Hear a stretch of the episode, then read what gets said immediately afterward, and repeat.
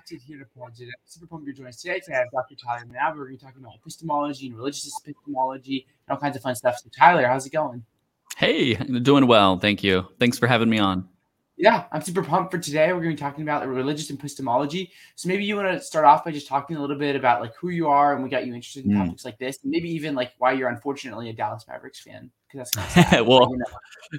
well, I, so I, I, am a Texas sports fan. Um, uh, and uh, oh, one second, I just realized this computer is about to die. One oh, second. Yeah. Sorry, and this is live. I know, excellent. Nah, um, my, my wife is being kind and coming to the rescue and trying to uh, save this. Um, no worries. But uh, so I'm, I'm a Texas sports fan, so and it's dead.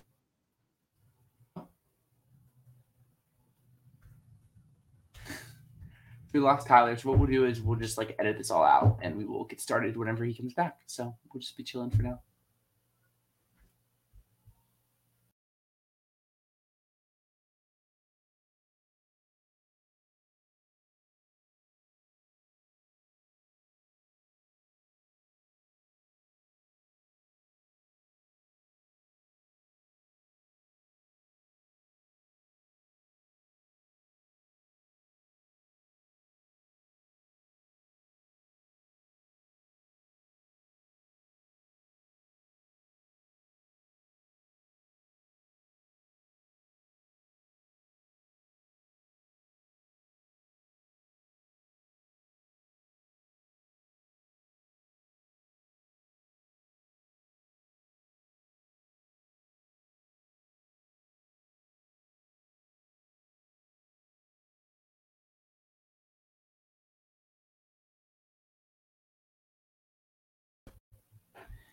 There we go. All right. See, this is what happens when you have live television, right? it's uh, always fun live stuff. But good thing is, I'll literally just like edit this first like three minutes out or whatever after yeah, yeah, yeah. processes or whatever, and we'll just be like, oh, no one will have any idea any of this ever happened. Our little secret. So sounds good. So I'm uh, uh, a, a, Texas sports fan. So I, I I'm from Houston. So I actually like my my main allegiance is to the Rockets, but if if you're familiar with how they're playing the last couple of years, ever since Harden was traded, uh, uh, I you know I'm definitely cheering for Luka uh, and, and, the Mavs in the meantime. But uh, yeah, so I'm um, I'm associate professor of philosophy at the University of Saint Joseph in Macau, China's uh, only Catholic university. And uh, yeah, I got interested in religious epistemology because I thought that was a really interesting question. um, mm-hmm. um, can can we know that God exists? Right? Can we can we know that God exists? Is it rational uh, for me to believe that God exists? And so, um, ended up becoming like an agnostic for a very short period of time, and I uh, was about to just go ahead and embrace like Nietzschean atheism. Uh, and then until I I did the uh, you know what millennials usually do when they have a crisis, they turn to Google and you know I, I googled you know evidence for god and uh, ended up finding some old testament passages that really just made me think this is talking about jesus right? S- specifically isaiah 53 and so the, the next morning i'm late to class. So if my high school um, uh, teachers are, are listening to this somehow in some way you know ignore this. But I, I was already late to school. So i was like ah whatever I'm going to pull over into a Starbucks coffee shop, uh, parking lot, uh, and uh, I'm going to open up my Bible and I'm going to ask God to reveal Himself to me. And uh, I did that, and I, I, felt God's presence tangibly, and and uh, it uh, my heart just became pure joy, and I you know started rushing home from school every day to learn more about Christ and, and Scripture. And so um, ended up um, really interested in apologetics. I started street evangelizing two years later, or two months later, and uh, uh, realized that hey, if I'm going to encounter people, right, um, where to meet them where they're at, I, I, need to know apologetics. And then it took me about um, I don't know two years or so to realize if I'm going to do apologetics, uh, especially for me, how I think and, and what I'm interested in, I need to do philosophy. I need to kind of approach it more philosophically. And so, um, yeah, I ended up uh, doing uh, um, uh, getting into philosophy. Ended up doing a master's uh, in philosophy of religion, and uh, in that, I ended up reading Plantinga's Warranted Christian Belief. Um, and I basically was like, you know what? I'm just going to model my career after this guy, and you know, try to argue for whatever, defend whatever he says. So uh, that, that's that's roughly how I got into doing religious epistemology. Mm-hmm. Yeah, and all the like discussions that you've been in that I've listened to are things everyone just calls you like Catholic Alvin Plantinga. So I guess that's so. Um, maybe I, I, am, but not worthy. But thank you. Yeah. so maybe just to start off, Tyler, can you talk a little bit about like what is epistemology and what is like religious no. epistemology? Yeah, sure. So epistemology, like formerly, is the study of knowledge, right? But uh, uh, more precisely, we can say that you know it's the study of epistemic concepts such as like rationality, such as uh, uh, if a belief is warranted, right? If a belief is justified, um, what what what uh, is knowledge? Uh, what are the the you know conditions that need to play be in place in order to say that I I know some proposition, right? I mean, so so standardly epistemology looks at these sorts of questions, right? Um, from a standard point of view, this it looks at questions about knowledge, about rationality, about uh, justification, right? That, that's uh, what epistemology is, and so then religious epistemology would be applying um, these questions to religious belief and practice. So, um, is it rational to believe that God exists? Right? Um, can I be justified in thinking that some particular religious claim is true, such as Jesus raising from the dead? Um, you know, so uh, how does the liturgy um, uh, res- uh, play a role in my doxastic formation of you know in reference to forming religious beliefs right and um, so these are the sorts of questions that religious religious epistemology asks hmm. so maybe you could talk a little bit about like plantingan religious epistemology and the kind of approach that you take tyler yeah sure so plantinga defends a thesis called reformed epistemology now for your viewers um, who are not reformed in their soteriology, don't worry, um, because as a Catholic, I'm not reformed in my soteriology either. Mm-hmm. um, but I, I, still endorse the thesis of Reformed epistemology. Reformed epistemology is, is the thesis that religious belief can be properly basic, or uh, to put in another way, um, that religious belief can be justified or warranted um, apart from argumentation, right? Uh, so the idea isn't that um, that there aren't good arguments for the existence of God, right? I, I think that there are some. Uh, actually, cosmological arguments. You know, I've defended a political argument for God's existence. Um, yeah, you know, I'm a big fan of the first way. So Swinburne's and inductive arguments, I think, are, are quite persuasive. But the idea is that they're not necessary right, in order to have rational or warranted or justified religious belief. And so, you know, uh, Plantinga talks about he he thinks this this sort of insight is found in both Aquinas and Calvin. So he talks about his AC model, right after Aquinas and Calvin, um, and specifically it, uh, has its roots in Calvin's uh, the Institutes of Christian religion, specifically Book One, I believe, where Calvin talks about how we all have a sensus divinitatis, sense of divinity. Some he interprets Calvin to um, endorse some sort of like cognitive faculty that that we all have as human beings that's aimed toward producing belief uh, in God, and it's it's it's it's it's enables us to become aware of the divine. And so, uh, yeah, Plantinga ends up endorsing also. Uh, so you, you, don't have to be um, an externalist or a proper functionalist to endorse Reformed epistemology. There are, are internalist, non proper functionalist glossings, but as a proper functionalist, um, he argues that uh, that if if if this cognitive faculty or cognitive faculties, cognitive systems, are aimed toward producing belief about God, and our faculties are functioning properly and aimed at the production of true belief and in the environment for which our faculties were designed, then then the be- religious beliefs that the sensus divinitatis produces would um, would have warrant. And so, uh, as a proper functionalist, he's going to argue that um, uh, you know if we have cognitive faculties that are designed to produce theistic belief, and if they're functioning properly and successfully in the truth, then um, religious belief, you know, belief about God, uh, is warranted. Mm-hmm. And so uh, it, it's he, he doesn't think that you have to know that you know in order to know, right? This is called KK thesis. Uh, he doesn't think you have to know that you're justified or know that you're warranted, right?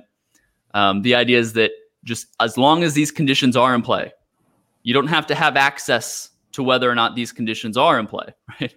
Mm-hmm. Uh, are, are in place. As long as they are, when you form this belief, then the belief would have positive epistemic status. Um, and so uh, he, you know, so let's we can take a quick mundane example to help further illustrate this, and then we can once again apply it to religious belief once more.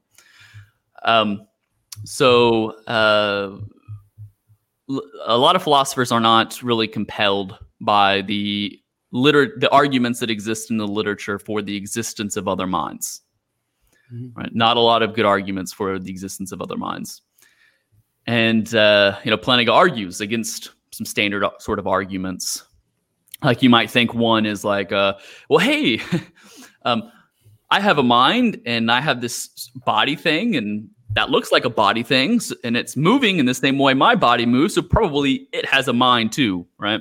Mm-hmm. Or maybe you um, uh, you look at this really abductively and you just analyze that well hey all the information that i have right seeing this this individual here uh, this or, or this something here that appears to be an individual um, seeing that there's commu- appears to be to be a communication going back and forth right?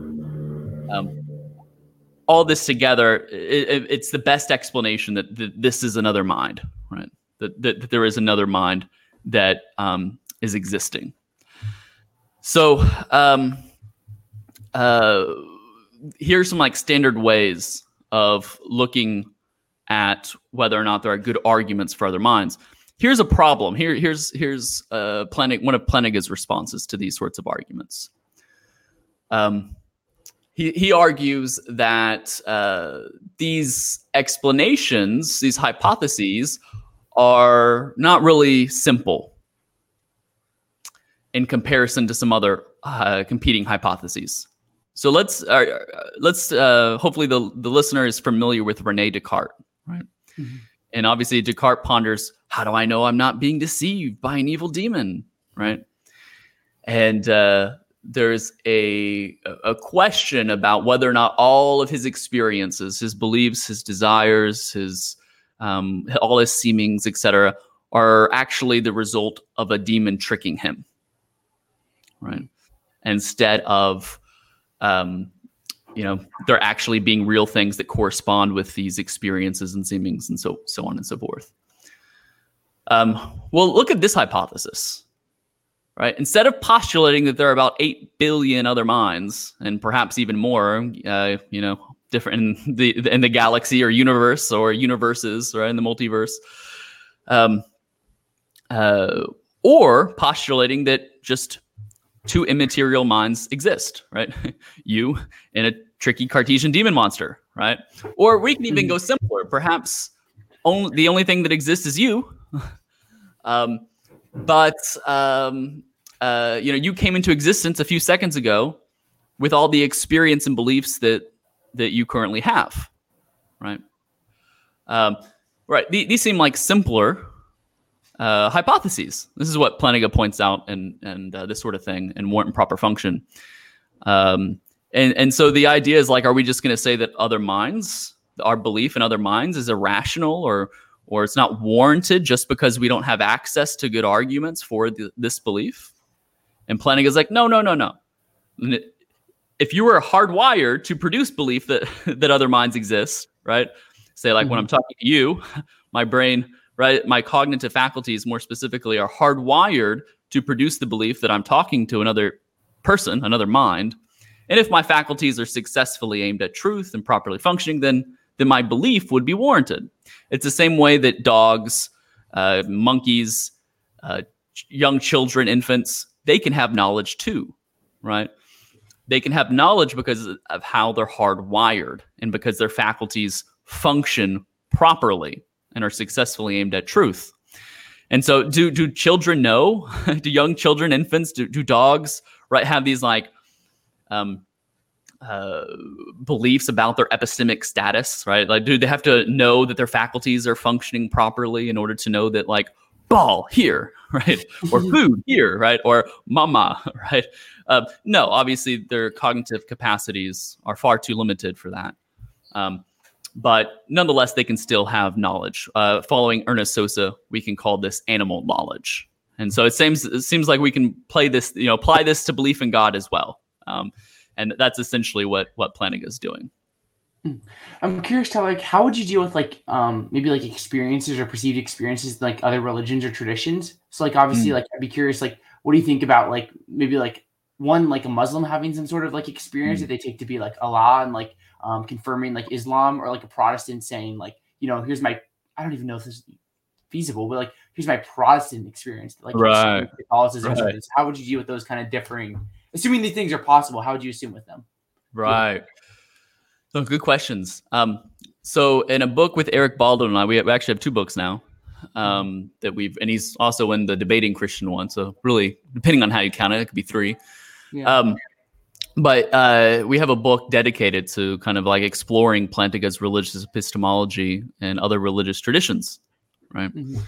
And so we look to explore whether or not Advaita Vedanta Hindus or Mahayana Buddhists or um, Neo Confucians, right? Muslims, Jews, if they can make the same sorts of claims that Plantinga makes, right? Can they make sense of his AC or extended AC model? Mm-hmm.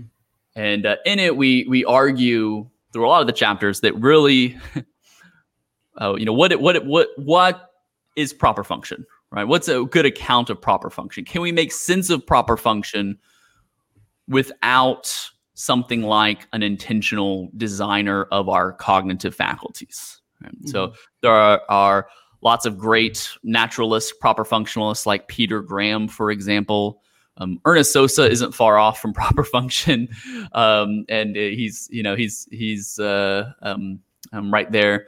But um, uh, you know, oftentimes uh, naturalists will talk about proper function in evolutionary terms or in terms of history. Mm-hmm. Um, we can get into that if you want, but roughly the idea is like we argue that these accounts don't work following Plantinga. These sorts of attempts of proper function don't work. Mm-hmm. And uh, uh, really, we're going to need a conscious, intelligent designer who um, is concerned with us only believing true true things, right? Or with us at least overall. Maybe maybe not every single belief needs to be true. Um, but the idea is that overall we have general reliability of our faculties. He's, he's not out to massively deceive us, right? Mm-hmm. And the design plan of our faculties, to make sense of it, um, we think that uh, if you buy into Kalam considerations, uh, that uh, the design plan can't be one that you know has this sort of infinite story in the background, where it assumes you know my design plan assumes um, an infinite amount of time and an infinite amount of designers, right? Um, something like mm-hmm. that. And we, we we think that you get you you uh, get this sort of thing in Mormonism, uh, this sort of problem in Mormonism and in um, in Hindu cosmologies. Um, there's this idea of of um, of infinite cycles and so forth, in which our cognitive faculties are um, conceived. So yeah, uh, basically what this does is it starts to like show how lots of religious traditions actually can't make sense of Plantinga's epistemology mm-hmm. unless you know it's a God who wants us to have generally reliable cognitive faculties, and our design story isn't um, one that assumes an actual infinite and and so on and so forth. And so it really does kind of narrow it down to who can make use of Plantinga's epistemology. Um, so you would think that some of the traditional non theistic traditions, like Buddhism, wouldn't be able to make use of Plantinga's epistemology. Mm-hmm. Uh, now, of course, Erik and I just had a book published with Bloomsbury recently where we argue that there is a way to interpret Buddhism as consistent with classical theism. And so, you know, maybe we need to reshape how we view some of these religious traditions and, and ways in which they can use Plantinga's epistemology, but traditionally, as it's as it uh, normally appears, you know, not so much. With Islam, we argue that um, uh, that uh, largely within the Islamic tradition, definitely within the Kalam tradition, um, are uh, there's this idea of this. Um, uh, in order to truly know, to have really robust knowledge, you need to um, know that you know. Um, you need to test the Quran to see if it's true. Um, you need to to be able to have access to the reasons which confer the warrant for your belief sort of thing right there's this internalist or meta level requirement that we can sort of um, gloss in a few different ways um, but being extremely general here um, hopefully this is enough to paint the picture mm-hmm. and uh, so that's very unlike plantinga's epistemology now um, there's a philosopher who shows that Ivan uh, um, Jamie Turner, uh, he uh, doesn't have this. He's much more of an externalist, much more Plantinga friendly. Um, but that that is generally outside of the main philosophical tradition um, within Islam, and so you might also worry about like um, in the the Quran, Allah seems to boast a lot about deception. Um, so you might also worry about that sort of condition as well. But um, anyway, generally, this is kind of how I would um, approach these things. But honestly, it doesn't matter, right? Um, just because they can use um, Plantinga's epistemology, like what what follows from that, right? Nothing. Uh, I could also say like, well, hey, if I'm desi- if I'm designed to produce the belief that I've been created by a Cartesian demon monster and my faculties are functioning properly, well, then you know what? I, I could have warrant that I'm being deceived, right? Or that I'm in a simulation, right? Um, with moral claims, right? We will disagree on moral claims sometimes as human beings. Um, but yet, no one thinks that you need to suspend your belief just because there's moral differ- disagreement, right? Or at least generally, that's not how we approach the area. So if mm-hmm. all of a sudden, this is um, one of the lines that uh, Plantinga likes to give. If all of a sudden you and I are disagreeing, I, I say that it's okay to lie about my colleagues in order to advance my career, and you say no, and we like argue it out, and I give you all my arguments, you give me all your arguments, and it's a stalemate at the end of the day. A lot of us still think that you can be warranted and rational in mm-hmm. keeping with your belief that it's wrong to lie about your colleagues to advance your career, even though I exist. And even if I'm, say, your epistemic peer who, who, you know, uh, at least de facto epistemic peer um, who disagrees with you. So uh, I don't think much follows from from it. Mm. It's super helpful, Tyler, and I like thinking about this idea that like, well, it seems like with like under these other religious traditions, there may not be that reason to like trust your faculties, like having that experience. That's a super helpful like clarification um, looking like Plantingan religious epistemology. Oh my gosh, so many big words. Um, so I'm curious then, Tyler, like, so you talk about this idea, and a lot of this, like the questions I drew up were based off your Cambridge Elements book on mm-hmm. religious epistemology. So, like, talk about like the idea of like how could your religious beliefs be like a properly basic belief? I'm curious what you think here. Yeah, so you know, just going back to what we were saying earlier, you know, if if um, and notice I'm not saying we are designed, right? Right now, I'm just saying if if mm we are designed to produce belief that God exists or that God created the heavens or that God um, created the flowers we pick up, right? And imagine someone's at a beautiful waterfall, right? They pick up a flower. They they look at all of its delicacies, all of its the intricacies of the of the flower, the texture, everything, and they just feel all of a sudden this overwhelming uh, experience, right? That leads them to believe that God created this flower, or there's some sort of designer, right, behind this flower, right? Um, well, hey, if, if, if you're designed to to um, pick up this sort of agency, if you're designed to um, see God's fingerprint in things, right, then when you see God's fingerprint in things, assuming your cognitive faculties are functioning properly, then hey, your your belief about God's handiwork would be would be warranted, right? Mm-hmm. Um, and if true, you'd have knowledge. So so yeah, in, in a sense, properly basic are uh, properly basic beliefs are beliefs that can be justified or warranted apart from other arguments, right? And so the question is, well, um, the, the, this, this contrast-based beliefs, um, which are based on our basic beliefs, right, require arguments. And so uh, there's a question about what makes these beliefs properly basic and these not, right? And as a proper functionalist, I would argue, well, it's the design plan of our cognitive faculties, right, that determine whether or not um, we need to have access to some sort of argument for holding to the belief in question, which is ultimately grounded in the mind of God.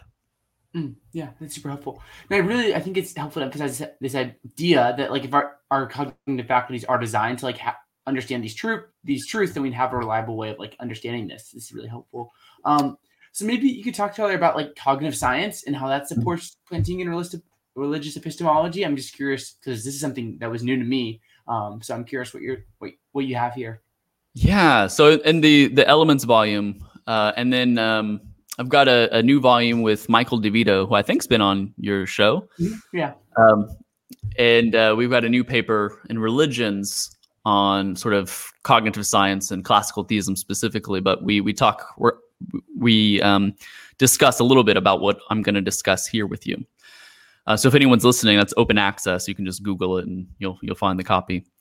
Um, uh, yeah. So the paradigm view within cognitive science is that religious belief is an evolutionary spandrel.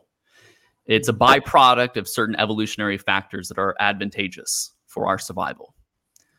Um, there are lots of different ways to view this. One way is uh, stemming from how we're, we're, we're naturally dualists. Um, and and so maybe um, there's this uh, story we can tell from being intuitive dualists to to get to God, right? Mm-hmm. Uh, the the main story that I like to tell, that that I think is find compelling personally, um, is the idea that uh, we have a hyper agency detection device.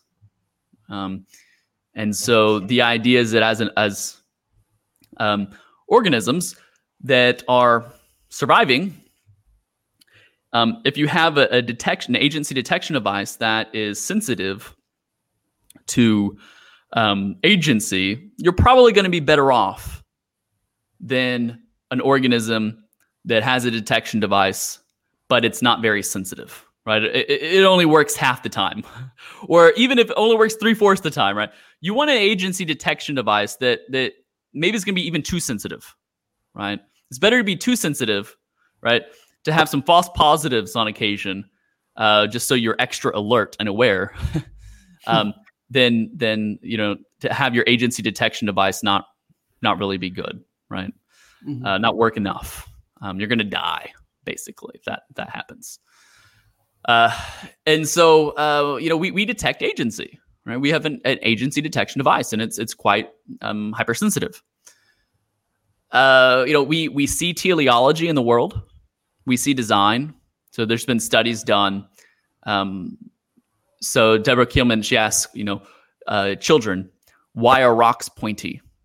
And they'll say, they'll come up with really anthropomorphic or teleological explanations, such as, oh, so animals won't sit on them, right? Mm. And uh, you know, they prefer teleology. They see teleology there's been studies done to show that uneducated adults prefer teleology, teleological explanations.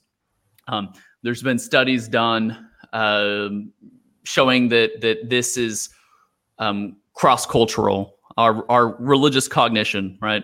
It's not just us who have been shaped in the West, right? It's also in China too. In fact, there's a really good edited volume called "Religious Cognition in China" um, that that makes all these points. And uh, so it's um, it said that we we are promiscuous about our teleology, right? We see teleology even when it's not there, right? Mm-hmm. And again, this this goes along with our sensitive agency detection device.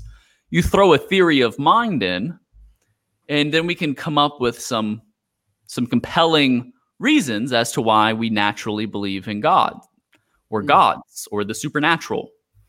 Um, so this is the paradigm view: is that we we do naturally believe in gods. This whole like new atheist thing, where it's like if we just like wiped out religion right now and never taught it to our children, right? Uh, religion would be forever dead, right? Religion is something taught, right? Belief in the supernatural is taught. It's it's no no no. Um, Mhm. We are religious animals, right?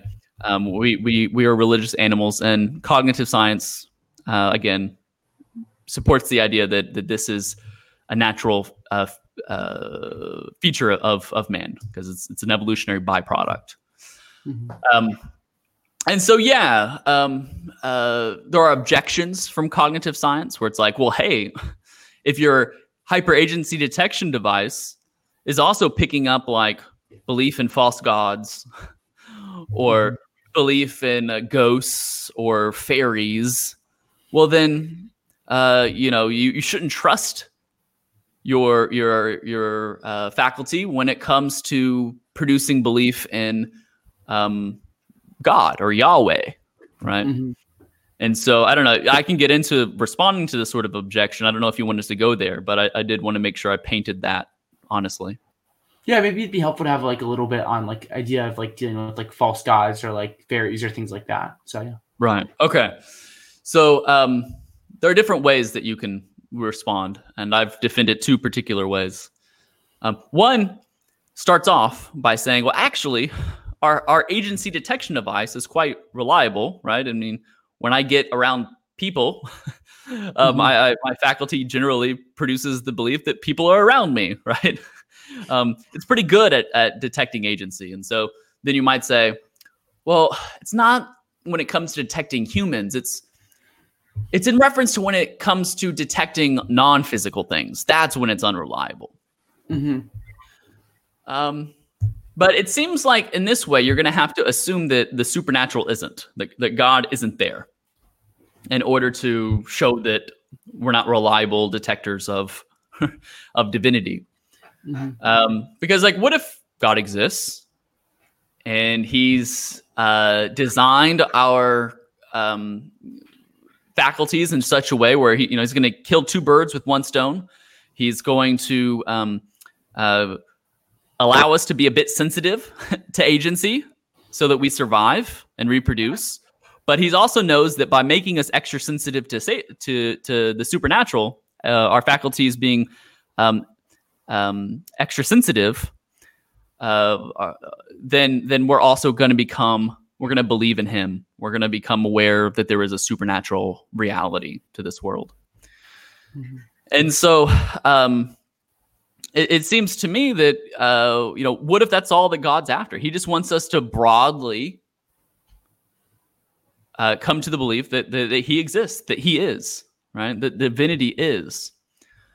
Um, it can be, I, I argue, that it can be likened to um, being in a dark room where there's just like you know, imagine everything is pitch black, and there are these objects in the room that aren't like obvious what they are and like you and your friends are all looking around right well trying to figure out what's there well in one sense everyone's cognitive faculties in the room are reliable in a very broad sense because in a very broad sense everyone's coming to the right belief that there are objects in the room now it might not be narrowly reliable right? Someone might say this is a piano, and the other person says it's a Coke machine, right? I mean, eh, maybe we have reason to distrust, at least independently by ourselves, that that we that that our um, perception in the room um, uh, is uh,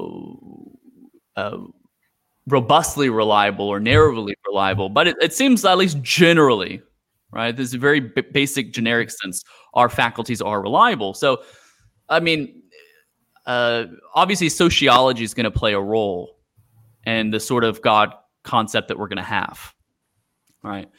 Um, and so it, it seems like you might experience divinity through as you know these fairies with godlike features, or Mhm. um, uh, it's it's common in certain parts of the world to uh, perceive um, Buddha as omniscient and omnipotent and and so forth, right? I mean, you you you, and obviously within Islam and Christianity and Judaism, right, seeing the God of classical theism, uh, sociology is going to have an impact, a role on this. But the the idea is that generally we're st- the hyper agency detection device is pretty good still at getting us to become aware that there is, right, mm-hmm. that there is something there. Yeah. Um, and so it doesn't seem too too troubling to think about reliability if, in this way. Um, and then, of course, you can just be like a hardcore Plantingan and say, well, hey, I get it from a third person perspective point of view. Um, the evidence doesn't look too good that my cognitive faculties are um, aimed at truth and everyone else is wrong, or all these other people are wrong, but mine's right. But you might just say, you know what? Even upon reflecting this on this fact, um, I still can't kick my belief that God mm-hmm. exists, right? Um, and uh, well, if your faculty, if you're designed in such a way as to not be able to kick that belief, right? You're, if you're designed to still just find yourself right believing that He exists, um, and your faculties are functioning properly, and there's a high statistical probability that the belief being produced under these conditions is true, then hey, you know, you still have warrant so anyway, th- these sorts, these two sorts of responses, I think, are quite quite helpful. But yeah, uh, we are religious animals indeed. Mm. Yeah, that's really helpful. And you look at like the, the dispersity of religious belief, and it's just all across the world for most of human history. So it's like I totally see where you're coming from there, Tyler. Um, so one more thing and, I'd love and, to talk about. Then, yeah. just, just real quick, um, mm-hmm. I forgot to mention, uh, and then of course we can like work together as a group. Like imagine we're back in the dark room Mm-hmm. Um, and you know we can cooperate, use philosophy, use science, or maybe we have to assume certain metaphysical principles and mm-hmm. uh, do certain experiments and learn who to trust in the room. maybe someone's a little bit better at figuring out objects in the room than other people, right? Mm-hmm. Learn who to trust, learn who not to trust, right? And through group cooperation, um, maybe we can get to reality more precisely. And so, mm-hmm. just because our our sense of divinity is just very broad and general, it doesn't mean we can't get to um, a more definite answer, right, as to what is there. So I just wanted to clear, clarify that before we, mm-hmm. we moved on. Yeah, that's super helpful. Thanks for clarifying. Um, so one more question, Tyler, and it's this idea of like, could religious epistemology provide an argument for the existence of God? Mm-hmm. So yeah. Right. So, um, you know, back to what I was saying earlier, um, where um, I think there are, are not good naturalistic accounts of proper function, right? And let's just go ahead and assume is right, right? I've I've defended um, uh, the idea that uh, proper a proper functionalist thesis is correct. Um, Andrew Moon, Kenny Boyce have, uh, Michael Bergmann has, right? Obviously, Plantinga has. Right? Let's assume that proper functionalism is true for the moment, Mm-hmm. Um, and let's now also assume that Plantinga is correct, that there aren't good naturalistic accounts of proper function. Well, then it seems like um, it follows then that uh, uh, proper function is like a precondition needed to make intelligible the idea that we have knowledge. And so if you can buy a premise, say because it seems obvious to you that we do have knowledge, right? And we wouldn't have knowledge if God didn't exist. um, then you know you can quickly say, okay, well, um, mm-hmm. uh, we we since we have knowledge, God therefore God must exist, right? So uh, I give this sort of argument and the chapter four of the Elements volume. Um, mm-hmm. Basically, a parody is just sort of a, a, you know William Lane Craig standard moral argument, right? But instead mm-hmm. uses it's talking about knowledge. um, so yeah, anyway, that, that, that seems like a, a, good argument to me. If you're a committed proper functionalist and you're committed to what is obvious, namely that mm-hmm. we know some stuff at least, yeah, then then it seems to follow that God exists. Mm-hmm. It's tricky for the atheist or the like person that doesn't hold a religious belief because they're gonna have to say that, like every religious experience, religious encounter, like whatever it is, regardless of any tradition, like they all have to be false because they um, if they imply that like a god or a gods exist, then you mm. have to say it's false if you're like an atheist, and that's a challenge. Um, and I was just thinking about that as you were talking about your argument. So yeah, yeah, yeah. Awesome. Well, there's one more question. There's one question that was put in the chat as we were talking to yeah. that could be interesting. Um, and we'll wrap up. And it's a question from Wesley Banzer, which says, um, there's the exposition mm-hmm. in Vatican II um, about God being able to save people in other religions. Um, so this is a Catholic like council. Um, lend credence to non-Christian religious experience. So what do you think here, mm. Tyler? I'm curious.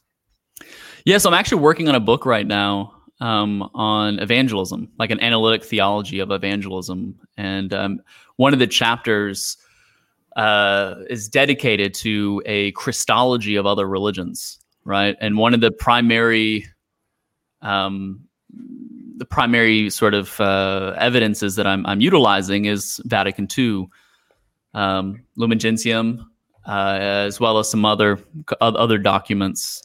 Um, and uh, yeah, so in it, it's it's it's the Catholic position is that people who don't know that you know Christ is the Messiah, that Christ died for our sins, you know, people who don't know that um, um, that Christ founded the church, right? They can be still right with God. They can be connected with the church. They can be connected with Christ without recognizing it, right? Mm-hmm. This is, uh, you know, Karl Rahner's uh, Anonymous Christians. Uh, so, you know, in the same way, like in the Old Testament, Abraham was uh, was right with God. Uh, Paul even seems to think he believed in the gospel, but clearly he didn't have like an explicit understanding, right, of Christ. So it's in the same way that that individuals and different religious traditions, right, they have they have truths in their religious traditions and their cultural customs. Vatican II talks about, um, and these truths are holy. Um, and the idea is that if they're, in, in a sense, um, Christ is the origin, is responsible for the truths that are holy that they believe in. Christ is the author of these truths, and their conscience, um, in a sense, right? Its author is Christ, and and it um, you know, working in conjunction with these holy truths that Christ has given them, right? In the same way that Abraham sort of believed his truths that he had that pointed to the gospel. Well, in the same way that these individuals could be believing in the gospel, um, you know, moved by grace first. So it's not, you know, heretical, not Pelagian, um, mm-hmm. and, and trusting in what they have that points to Christ, that is Christ, right? Then that can uh, allow them to uh, be connected with the church in Christ without explicitly understanding that they are connected to the church in Christ. Mm, awesome. Well, thank you so much today, Tyler, for coming on. I've really enjoyed um, this interview and this conversation, everything you've had to say. So, is there any like last thoughts or things you want to say before we wrap up here? I guess so just the uh, final thought about that the comment. Yeah, so if these other religious traditions have holy truths uh, and customs, then it seems like, uh, and it seems, and, and if um, you know, cognitive science sort of points us that, that we are we all are aware of divinity, right? At least generally on a normative basis. Um, then yeah, it seems to me that this is some good reason to think that we need to take other religious um, traditions seriously when they convey what they convey with respect to their religious experience. And so um, uh, that doesn't have to refute Christianity by any means. I'm a committed Christian uh, who inf- affirms John 14, 6. um, uh, you know, but at the same time, um, maybe we need to become more creative, um, uh, accommodating and, and, making room for other religious experiences that aren't traditionally seen as Christian. But other than that, uh, feel free to send all uh, heresy hate mail um, to Zach here. yeah, it's totally not Tyler's website that's linked right in the description. So exactly. Just, exactly. just ignore that. Find my email somewhere in there, and then you can send it all to me. And I'll that's right. Nothing, that's right. Nothing was ever said. So, but thank you so much, Tyler. It's been such a fun conversation. I've really enjoyed this. So, thank you so much for coming on today. All right, man. Take care. God bless. Yeah, thank you everyone for tuning in. I hope you have a good one. We wish you the best, and God bless. We'll see you next time.